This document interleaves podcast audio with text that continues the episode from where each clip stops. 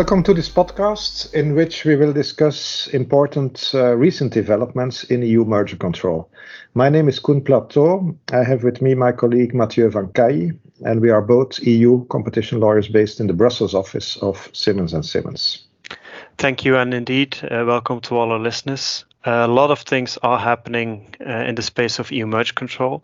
This, of course, preoccupies us as competition lawyers, but but this will, of course, also perhaps even more so uh, be relevant for anyone working on M&A deals. The main development we'll discuss today relates to the perceived uh, enforcement gap uh, relating to what is often referred to as so-called killer acquisitions. So these are high-value acquisitions of targets, uh, often uh, startups, which have or, or, actually are developing uh, breakthrough products or technologies. Uh, you often see such acquisitions in the tech or pharma sectors, uh, and, and what the Commission has done to address this problem is uh, announce a change in its referral practice uh, for that purpose. There are, however, also other relevant uh, developments. Uh, the two other topics we will discuss briefly in this podcast are the creation of an additional uh, merge control notification regime uh, to capture distorted foreign subsidies, and the second one is the envisaged simplification of the EU merger notification process. All right, so let's start with the first uh, topic. Um, now, in order to capture this uh, category of, uh, of killer acquisitions, um, the EU could have opted for a change in its notification thresholds, uh, for instance, by introducing a transaction value threshold. And that is exactly what, uh, for instance, Ger Germany and uh, Austria have done. Instead, at least for now, what the Commission has opted for is to expand a particular type of referral that the EU merger regulation provides for. And this is a significant uh, change in, in policy, and it has already caused a lot of noise. It has been applied for the first time in the Illumina Grail uh, transaction, uh, a deal between two US companies not notifiable at all anywhere in the EU. Um, and uh, it is something that the Commission is now reviewing, uh, a position that is contested and is now under review by the uh, EU General Court in Luxembourg. Perhaps uh, b- before we continue, I suggest to give some background to the listeners that are uh, less familiar with EU merge control.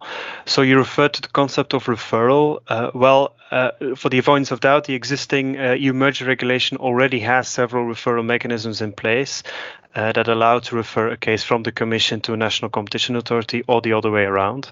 Such referrals may take place at the request of the parties or at the request of the competition authorities concerned. And one of these existing referral mechanisms uh, concerns the possibility for a member state to refer a case to, to the Commission under the so-called, uh, what is called the, the Dutch clause. Uh, and that is Article 22 of the EU merger regulation. Now, until recently, the practice that was not in the law, but the practice was that member states could only refer cases for which they had jurisdiction under their own national laws. Now, with the recent expansion, what we're discussing today of, of, the Commission's referral policy is that the Commission will now also accept referrals from member states that do not have uh, such jurisdiction. Exactly, and that is quite a significant change. And the Commission has also made it clear that it may apply also to deals that already have been closed.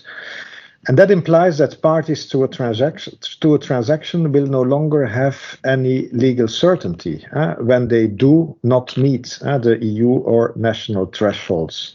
So, and that means that on top of checking these thresholds, uh, they will also have to assess whether there is a risk that their transaction may be perceived as causing potential competition issues in the EU member states where the thresholds are not met. Correct, and and this will typically be relevant in the case of concentrations uh, that have a game-changing potential within the EU. Uh, for instance, uh, think of te- when technologies are involved or where a com- target company has a high-value pipeline of innovative products which are uh, close to being brought to the market. Uh, in that sense, the sectors that obviously come first to mind and uh, is, is and the Commission has them also in mind are the pharmaceutical and digital sectors. Well, and speaking of the latter, the digital sector, it's perhaps useful to refer in this context to a parallel movement that addresses this same concern of, uh, of killer acquisitions. Um, there is the proposed Digital Markets Act, uh, another major piece of legislation that is now being discussed, um, and that introduces a category of um, gatekeepers. Uh, so a new regulation, uh, regulatory regime that will apply to these um, type of companies.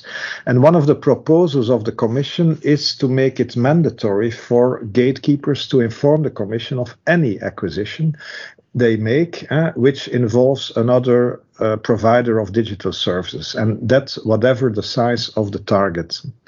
And that, of course, will allow the Commission, uh, once this regulation is adopted, to better monitor transactions in the digital sector and make it easier for the Commission to identify transactions that it may want to call in for for review.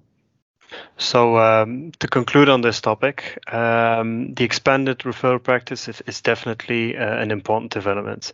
I, for one, am, am, quite curious to see what, what the EU courts will have to say about it, uh, as you said in the Illumina case. Uh, luckily for us, this case is handled under the court's expedited procedure, so we will probably, uh, hopefully, not have to wait uh, too long uh, to know the court's view on this. Good. So let me now turn to the second topic, uh, the recently proposed regulation to combat distortive foreign subsidies. This regulation, uh, well, provides for uh, a lot of uh, new regulation, but one of them is to introduce a new merger control notification obligation when two thresholds are met. One is that the parties have received uh, at least 50 million euro foreign financial contributions, so contributions paid by a non-EU um, government, uh, irrespective of whether these are subsidies or not. And then the other threshold is that one of the parties has to uh, have a turnover of at least 500 million uh, euro in the EU. It is a new notification requirement. Um, it will apply across all sectors. So this is not only pharma or tech, and will be uh, will fall under the exclusive jurisdiction of the European Commission.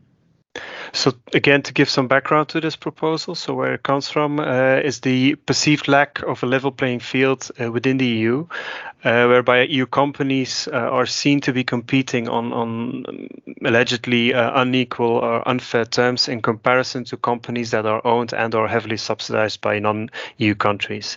Uh, note in this respect that the proposed regulation will apply to any entity subsidized by a third country, so not necessarily only entities that operate in, in state control economies.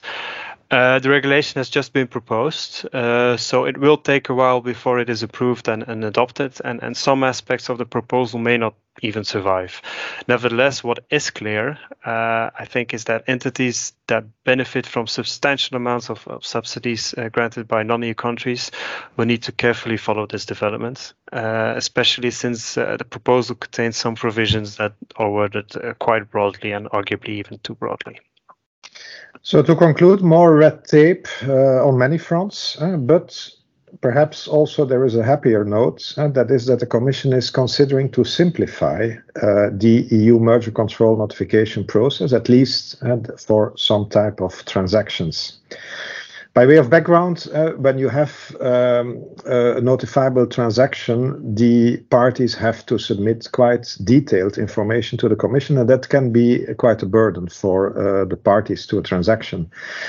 Uh, years ago, the Commission introduced a simplified notification procedure for certain types of categories, but that situation and or that regime uh, is not always uh, satisfactory. So, what the Commission has done to to to make it more satisfactory is to uh, announce its intention to further simplify uh, the the procedure, and in that context, it, it's it's considering two uh, methods. Uh, one uh, is to expand the cat category of transactions uh, that can be notified through the simplified procedure, through the short form CO. And the other one is to further simplify the simplified procedure. Uh, in my view, and I think many will agree, is that it's a welcome development as we see many transactions that are obviously not problematic still require a, a relatively burdensome uh, merge control uh, procedure. And experience shows that, that even under the simplified procedure, uh, the pre notification phase, for instance, can take quite a while.